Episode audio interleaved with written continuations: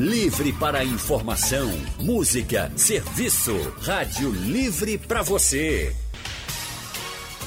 O consultório do Rádio Livre. Faça a sua consulta pelo telefone 3421 3148. Na internet www.radiojornal.com.br. 2021 marca os 100 anos da produção da insulina em laboratório. A insulina, gente, é um hormônio que o corpo produz para fazer a glicose ser usada pelas células. Quando isso não ocorre, vem o diabetes. E há 100 anos, quando isso acontecia, as pessoas morriam. Agora, com a insulina em laboratório, tudo mudou. Milhares de vidas são salvas. Por isso, o consultório do Rádio Livre hoje trata sobre esses 100 anos de insulina. E quem está com a gente é o médico endocrinologista Dr. Felipe Mágero. Dr. Felipe é tutor do curso de medicina da Faculdade Pernambucana de Saúde. Boa tarde, doutor Felipe. Seja muito bem-vindo ao consultório do Rádio Livre. Olá, Anne. Boa tarde. Boa tarde a todos. Boa tarde, professor Lúcio. Nosso outro convidado é o médico endocrinologista Dr. Lúcio Vilar. Dr. Lúcio é professor associado e coordenador da disciplina de endocrinologia da Faculdade de Medicina da Universidade Federal de Pernambuco e chefe do serviço de endocrinologia do Hospital das Clínicas da UFPE. Boa tarde, doutor Lúcio. Seja também muito bem-vindo ao consultório do Rádio Livre. Boa, boa tarde a todos. Gente, nesses 100 anos, muita coisa mudou, né? De 1920, eh, de 1920, 1921 para cá, muita coisa mudou. Doutor Lúcio, dá para falar um pouco sobre essas mudanças da insulina que começou a ser produzida lá em 1921 e aqui é produzida agora? É, é, como você colocou, a, insulina foi inicialmente é, isolada em 1920 pelo, pelo Frederick Banting, que era um, um cirurgião canadense, com a, a, auxiliado por um estudante de medicina que era o Charles Best, e, e supervisionada pelo John McLeod, que era o professor. E aí, a partir daí foi possível, começou a utilizar a insulina no, nos primeiros casos. Em 1923, a insulina passou a ser comercializada, tá? É, e o que rendeu o prêmio Nobel ao, ao, ao Benton e ao McLeod, né? E a partir daí foram feitas várias modificações, como purificação da insulina, Inicialmente se utilizou a insulina é, a partir da insulina bovina, né, do boi, né, que, é, que diferia em mais de 7 aminoácidos da insulina humana, ou seja, tinha uma capacidade de gerar a produção de anticorpos, enfim, reação imunológica, reação imune. Já na década de 70 passou a se dispor da insulina suína, que ela tinha, é, é mais similar à insulina humana, e posteriormente surgiu a insulina é, por engenharia genética, que é hoje que a gente a maior parte hoje das insulinas que a gente dispõe é, vem desse mecanismo. E nos últimos anos, é, desde o final da década de 90, começaram a surgir os análogos sintéticos da insulina. Essa parte da insulina foi, foi modificada a estrutura da insulina, o que possibilitou insulinas com ação mais rápida ou ação mais longa, certo? Então, hoje a gente tem vários tipos de insulina disponíveis no mercado. Com relação a essa ação mais rápida, mais lenta, elas são indicadas para que tipos de casos de diabetes, doutor? É, Existem é, dois tipos principais de diabetes, é o diabetes tipo 1, onde a gente que representa 5 a 10% dos casos, é, e onde você tem destruição das células que produzem insulina.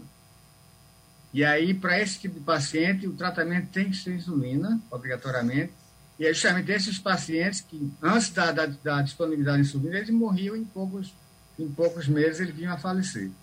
Já o diabetes tipo 2, é, que representa 90, 95% dos casos, o problema não é a falta de insulina. Existe uma menor produção, mas o problema é maior resistência à ação da insulina periférica. A insulina é o principal, é o hormônio responsável para fazer com que as, as, células captem a glicose, que é o combustível do nosso organismo. Tá? Então, é, então, para o diabetes tipo 1, o tratamento tem que ser insulina obrigatoriamente. Já para o diabetes tipo 2, existem outras opções, os comprimidos, que funcionam ou estimulando a secreção de insulina ou melhorando a ação da insulina. E mais recentemente surgiram medicações injetáveis que atuam também estimulando a secreção de insulina, melhorando a secreção da a ação periférica da insulina. Então, hoje a gente tem um, um, a gente, como dizer, um arsenal terapêutico, ou seja, uma quantidade de medicações bem maiores do que a gente dispunha no passado. É o que quando a gente vê nessas insulinas de ação rápida, ultra rápida, lenta, a gente sempre fica se perguntando assim, qual é que a pessoa, qual é que eu devo usar? Qual é que a pessoa deve usar? Como é que é feita essa indicação, doutor Lúcio? É, bom, fisiologicamente, a insulina ela é liberada constantemente pelo pâncreas, numa quantidade basal, né? Tá? Quando a glicemia, quando o indivíduo se alimenta, a glicose no sangue sobe e a insulina, vai aumentar a produção de insulina. E com isso a glicose baixa, tá? Então, esse, já no, quando o indivíduo está usando a insulina, isso não ocorre. Por exemplo, você usa uma, uma insulina que a gente chama basal, ela dá cobertura 24 horas, mas quando o indivíduo se alimenta, aquela insulina não vai aumentar no sangue. Certo? Então, existe a insulina basal é para manter a glicemia de jejum normal, glicemia, tá? mas quando se alimenta, essa insulina, a glicemia vai subir. Então, para isso, tem a insulina de ação rápida ultra rápida, que são aplicadas antes das refeições, justamente para evitar que haja um pico da glicemia após a refeição. Então, no diabetes tipo 1, por exemplo, ele vai ter que usar insulina basal, que vai dar cobertura ao longo de 24 horas, e vai ter que usar as insulinas antes das refeições, para evitar esses picos da glicemia após a alimentação. Tá certo. Doutor Felipe, outra mudança que a gente poderia falar aqui, até na forma de aplicação dessa insulina, né? Se a gente for comparar lá em 1920, na, na década de 1920, como era a aplicação com as seringas bem diferentes de hoje, que a gente tem agulhas tão fininhas. Lá no começo não era assim não, né? Perfeito, exatamente. Lá atrás a gente via aquelas seringas de vidro, né, que eram reutilizáveis, é, agulhas bem mais grossas do que a gente tem hoje em dia. Hoje em dia as seringas são de plástico, são seringas descartáveis, as agulhas são muito mais finas e hoje em dia a gente tem a possibilidade de outros dispositivos, né? Existem as canetas, é, hoje em dia existe a insulina inalável, até as bombas de insulina. Então a, a facilidade de aplicação foi, foi, foi um marco nessa progressão da insulina. É verdade, a medicina avançou bastante. E a gente tem casos de pessoas com diabetes que dizem que, por exemplo, quando acordam, tá ali, quando está com a glicose muito descompensada, né? Aí começa a tomar a insulina, acaba ali controlando, mas existem alguns dias que mesmo que você não esteja, por exemplo, é, saindo daquela dieta, ainda, mas ainda está com a diabetes descompensada, ela baixa demais ou aumenta rapidamente demais. Como é que faz para controlar isso, doutor? Isso. É, isso a gente tem que sempre pontuar vários aspectos no paciente. Falando é, objetivamente da insulina, antigamente a gente tinha insulinas que, que causavam uma variabilidade muito importante. Então, o paciente aplicava e a insulina atingia o pico na circulação e depois caía também de forma mais significativa. Hoje em dia, as novas insulinas ou os análogos da insulina, como o professor Lúcio comentou, eles são muito mais estáveis. Então, essa variabilidade glicêmica que os pacientes tinham anteriormente, hoje em dia isso diminuiu bastante com, esses novos, com essas novas medicações. Obviamente que aquele paciente que faz uso de insulina, principalmente o paciente diabético tipo 1, ele precisa se alimentar de forma correta, precisa fazer a refeição de forma periódica, senão pode causar estados de hipoglicemia. E o inverso também é verdadeiro, aquela refeição um pouco mais rica em carboidrato ou em açúcar propriamente a falta de atividade física, tudo isso pode levar a picos de insulina. Então, é um conjunto de fatores que pode determinar isso. Nesses casos, é preciso ali acertar a dose também da insulina que está sendo aplicada? Perfeito, com certeza. Quando a gente inicia uma terapia com insulina, seja para o paciente diabético tipo 1 ou para o diabético tipo 2, é iniciado uma dose que normalmente ela pode ir de 0,3 a 0,5 unidades por quilo de peso do paciente. Isso varia bastante. E esse ajuste é feito a depender do controle do paciente. Né? Antigamente a gente utilizava muito e ainda utiliza hoje em dia a nossa realidade a ponta de dedo, o hemoglucoteste, o paciente faz lá a furadinha de dedo e observa o controle, mas hoje em dia a gente tem métodos de avaliação até contínua da glicemia, então esses pacientes conseguem saber em tempo real como está a glicemia e fazer o ajuste, seja da insulina basal, daquela insulina lenta, ou seja da insulina bolos para as refeições, que seria a insulina rápida ou ultra rápida. Tá certo. O que não pode, gente, é deixar de fazer o tratamento, por exemplo, se você vai ter que fazer o tratamento com insulina, você vai ter que fazer. E aí não pode deixar de fazer. Ajusta a dose, fala com o médico, mas não pode deixar de fazer. Consultório do Rádio Livre hoje falando sobre os 100 anos da insulina. 2021 completa aí 100 anos da produção da insulina em laboratório, o que já fez muita gente ser salva por causa da insulina. E nós estamos conversando com o médico endocrinologista Dr. Felipe Magero e também com o médico endocrinologista Dr. Lúcio Vilar. Já temos ouvinte aqui com a gente, o Henrique do IPSEP está ao telefone. Henrique, muito boa tarde para você. Seja bem-vindo ao consultório do Rádio Livre. Alô, boa tarde a todos. Por gentileza, é porque quando eu faço meu exame de, de glicose, né? Aí minha, minha insulina é da 97, 98 e eu tenho 58 anos. Tá normal?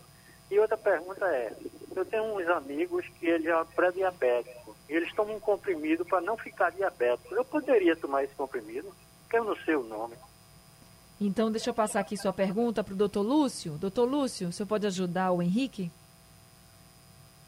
É, se eu entendi bem, a glicemia dele estava em 98, não é isso? Isso, 97, 98. E ele 97, tem... que é um valor normal. Até 99 é considerado normal. Certo. Tá?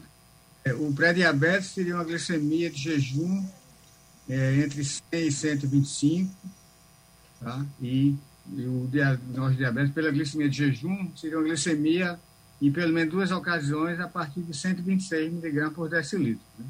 Então, no caso dele, ele não é, não é classificado como pré-diabético, né?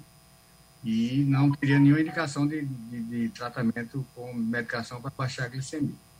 Essa questão de tomar, como ele falou, um comprimido, os amigos que são pré-diabéticos tomam um comprimido para não chegar a esse diagnóstico de diabético, isso é possível? Isso acontece, doutor?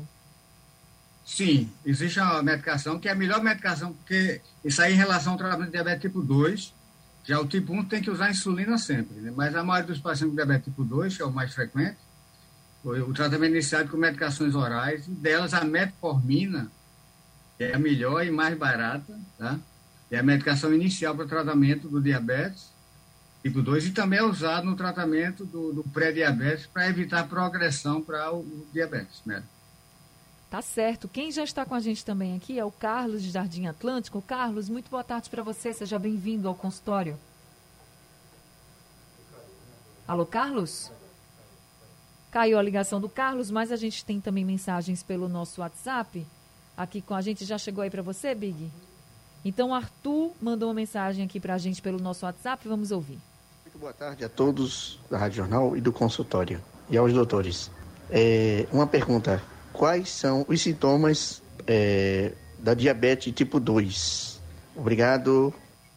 Obrigada a você, Arthur, pela sua participação. Como você já estava falando da diabetes tipo 2, doutor Lúcio, o senhor pode complementar? Falando dos sintomas? É, ah, isso é uma coisa importante porque aqueles sintomas clássicos do diabetes médio, que, que, que faz muito xixi, bebe muita água, tem muito apetite, perde peso, esses sintomas, eles podem, em metade dos casos, pode estar ausente no diabetes tipo 2. No tipo 1 estão quase sempre presentes. Né? E qual é o problema disso? É que o diagnóstico é feito, em função do, da ausência desses sintomas, o diagnóstico é feito com atraso médio de 5 anos ou mais. E esses pacientes ou não têm sintomas ou têm outros sintomas como visão turva, dores nas pernas, cãibra, disfunção erétil, ou infecção vaginal, vulvovaginal na, na, na mulher.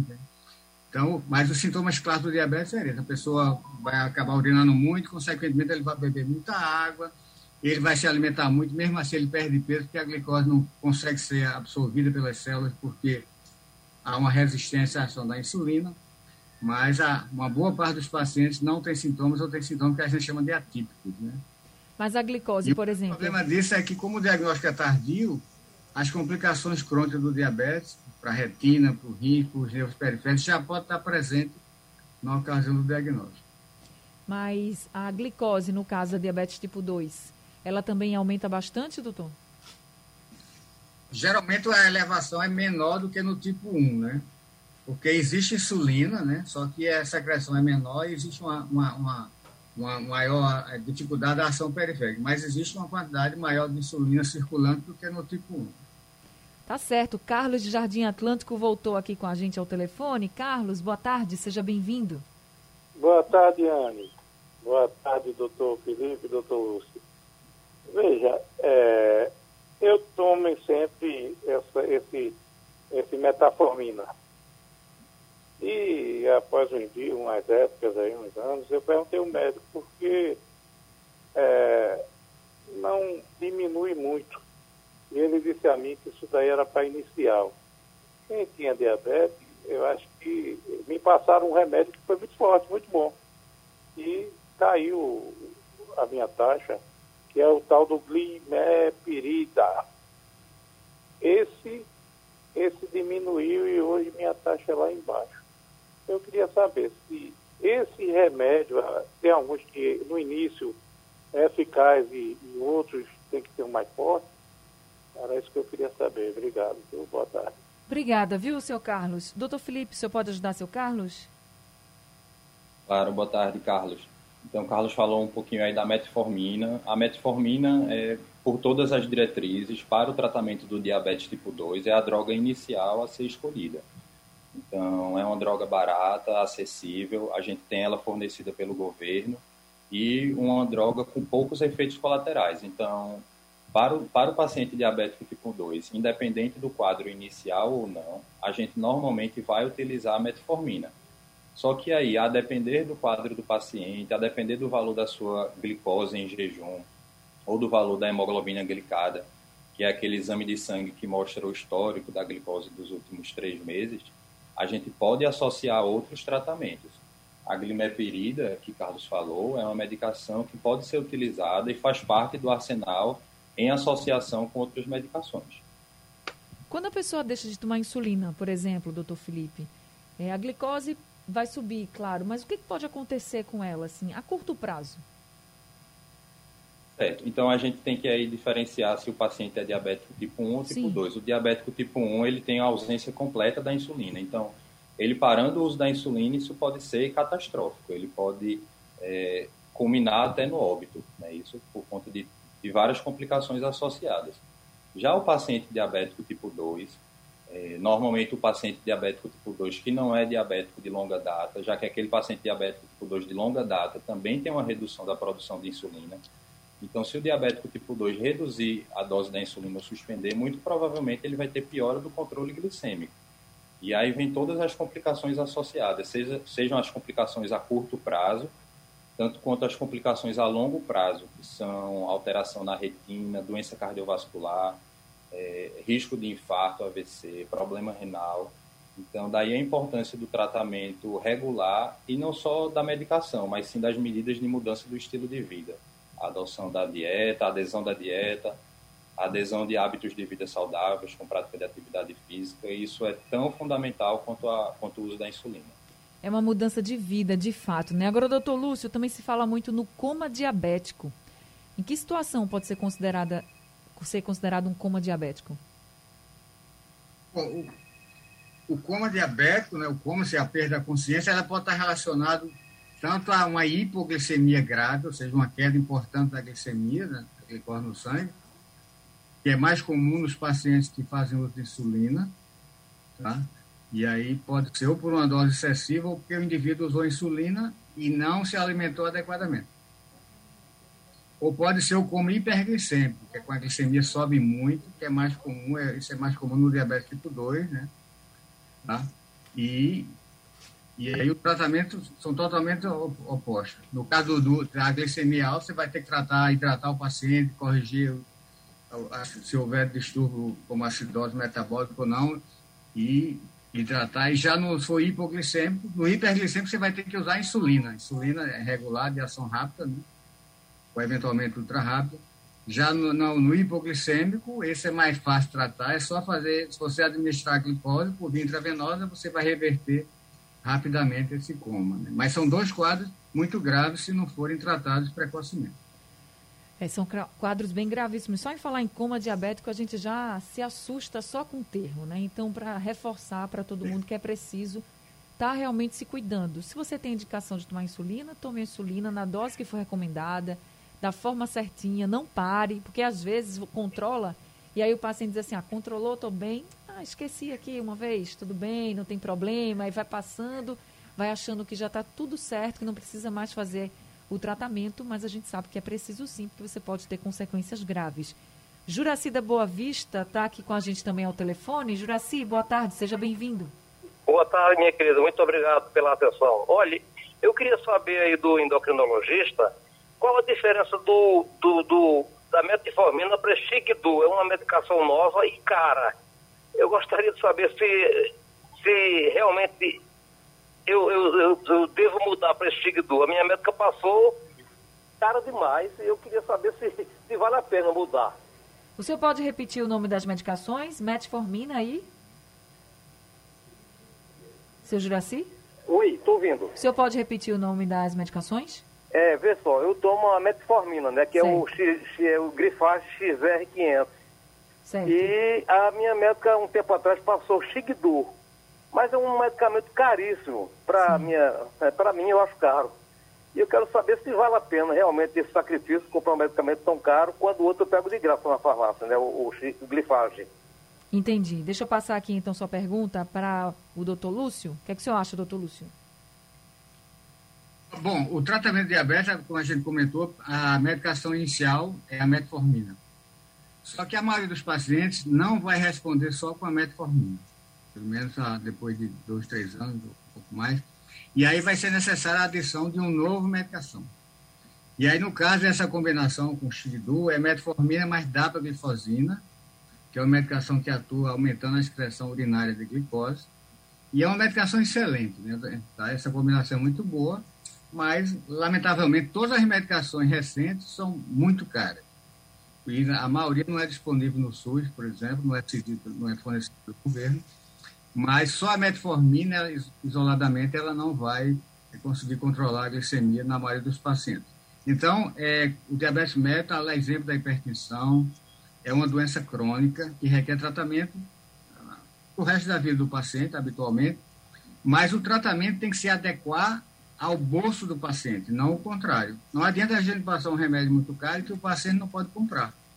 Então, se ele não pode comprar aquela medicação, a gente tem que optar por uma medicação mais barata. Certo? Mas essa combinação da metformina com, com dapagliflozina e outras medicações similares é muito boa. Mas só se o paciente puder realmente comprar a medicação. É isso, seu Juraci. Se o senhor puder comprar, o senhor compra, mas se não der, no seu bolso, aí o senhor conversa com o seu médico, faz como o doutor Lúcio está dizendo e continua o seu tratamento, que é importante que o senhor possa ter essa medicação. O senhor não pode ficar sem ela. Consultório do Rádio Livre hoje está falando sobre os 100 anos da insulina, que vem salvando muita gente que tem diabetes. E a gente está conversando com o médico endocrinologista Dr. Felipe Mágero e também com o Dr. Lúcio Vilar. Temos alguns ouvintes aqui que mandaram mensagens pelo nosso WhatsApp. A gente vai ouvir agora a mensagem do Edinho. Boa tarde, Anne Barreto. É Edinho Tricolor de Carpina. Pergunta ao médico aí qual é o exame mais certo de para saber se é diabético mesmo. Doutor Felipe? Boa tarde, Edinho. Como a gente comentou aqui, existem algumas formas da gente fazer o diagnóstico de diabetes. Talvez a forma mais simples e, e, mais fácil seria pela dosagem da glicose em jejum no sangue, que seria a glicemia de jejum. Existem outras formas também. Então, a dosagem da hemoglobina glicada, que seria esse exame que mostra o histórico da sua glicose nos últimos meses. Ou uma terceira opção, que seria com a ponta do dedo, então aquele valorzinho do HGT elevado, associado a alguns sintomas típicos de diabetes a gente pode utilizar é, todos esses exames para fazer o diagnóstico em conjunto com a clínica. Doutor Felipe, criança que é diagnosticada com diabetes, ela deve tomar insulina também? Normalmente, as crianças que são diagnosticadas com diabetes são diabéticas tipo 1. Então, a gente tem essa característica do diabetes tipo 1 ter o seu diagnóstico de forma um pouquinho mais precoce, ou em crianças ou adolescentes, e o diabetes tipo 2 ser relacionado à resistência à insulina. Então, normalmente são pacientes adultos jovens ou, ou de mais idade. Então, normalmente o tratamento padrão para crianças que têm diabetes é sim o uso de insulina. Então, insulina também indicado para criança e toma a vida inteira? Geralmente, sim. A gente sabe que o diabetes tipo 1, é, de forma geral, ele é uma condição para o resto da vida. Então, uma vez diagnosticado, o paciente vai conviver com a, com a doença para o resto da vida. Já o diabetes tipo 2, ele pode sim ser revertido, principalmente através dessas adoções das mudanças do estilo de vida. Então, isso é uma dúvida comum que os pacientes chegam, se é possível deixar de ser diabético, e isso para o diabético tipo 2 é comum, depende muito dessa, dessa adoção desses hábitos saudáveis. Agora, doutor Lúcio, nós avançamos muito desde 1920, da década de 1920 até hoje. Mas o que mais a gente precisa avançar? O que, que falta mais para a gente avançar no controle e no combate ao diabetes? É, o, é importante ressaltar isso, que a, a despeito da insulina né, e do surgimento de várias medicações, os pacientes continuam tendo as complicações do diabetes que compromete a retina, os rins, os nervos periféricos, o coração. Então, isso aí não acabou, né? Com todas as medicações. E o problema é porque é, é difícil a gente tratar o diabetes. Para qualquer doença crônica, principalmente uma doença que o paciente muitas vezes não sente nada, tá? e também porque ele vai precisar de uma combinação de medicações, que isso tem um custo, né? O que faz com que o paciente não, não, faça uma, não tenha uma adesão adequada ao tratamento. Né? Então, mesmo no diabetes tipo 1, que é, o tratamento é só de insulina, a combinação de, por exemplo, de duas insulinas, mas mesmo para esses pacientes, a adesão ao tratamento é, não é satisfatória, o que acaba comprometendo a, a, a saúde do paciente e implicando o surgimento das complicações agudas e crônicas.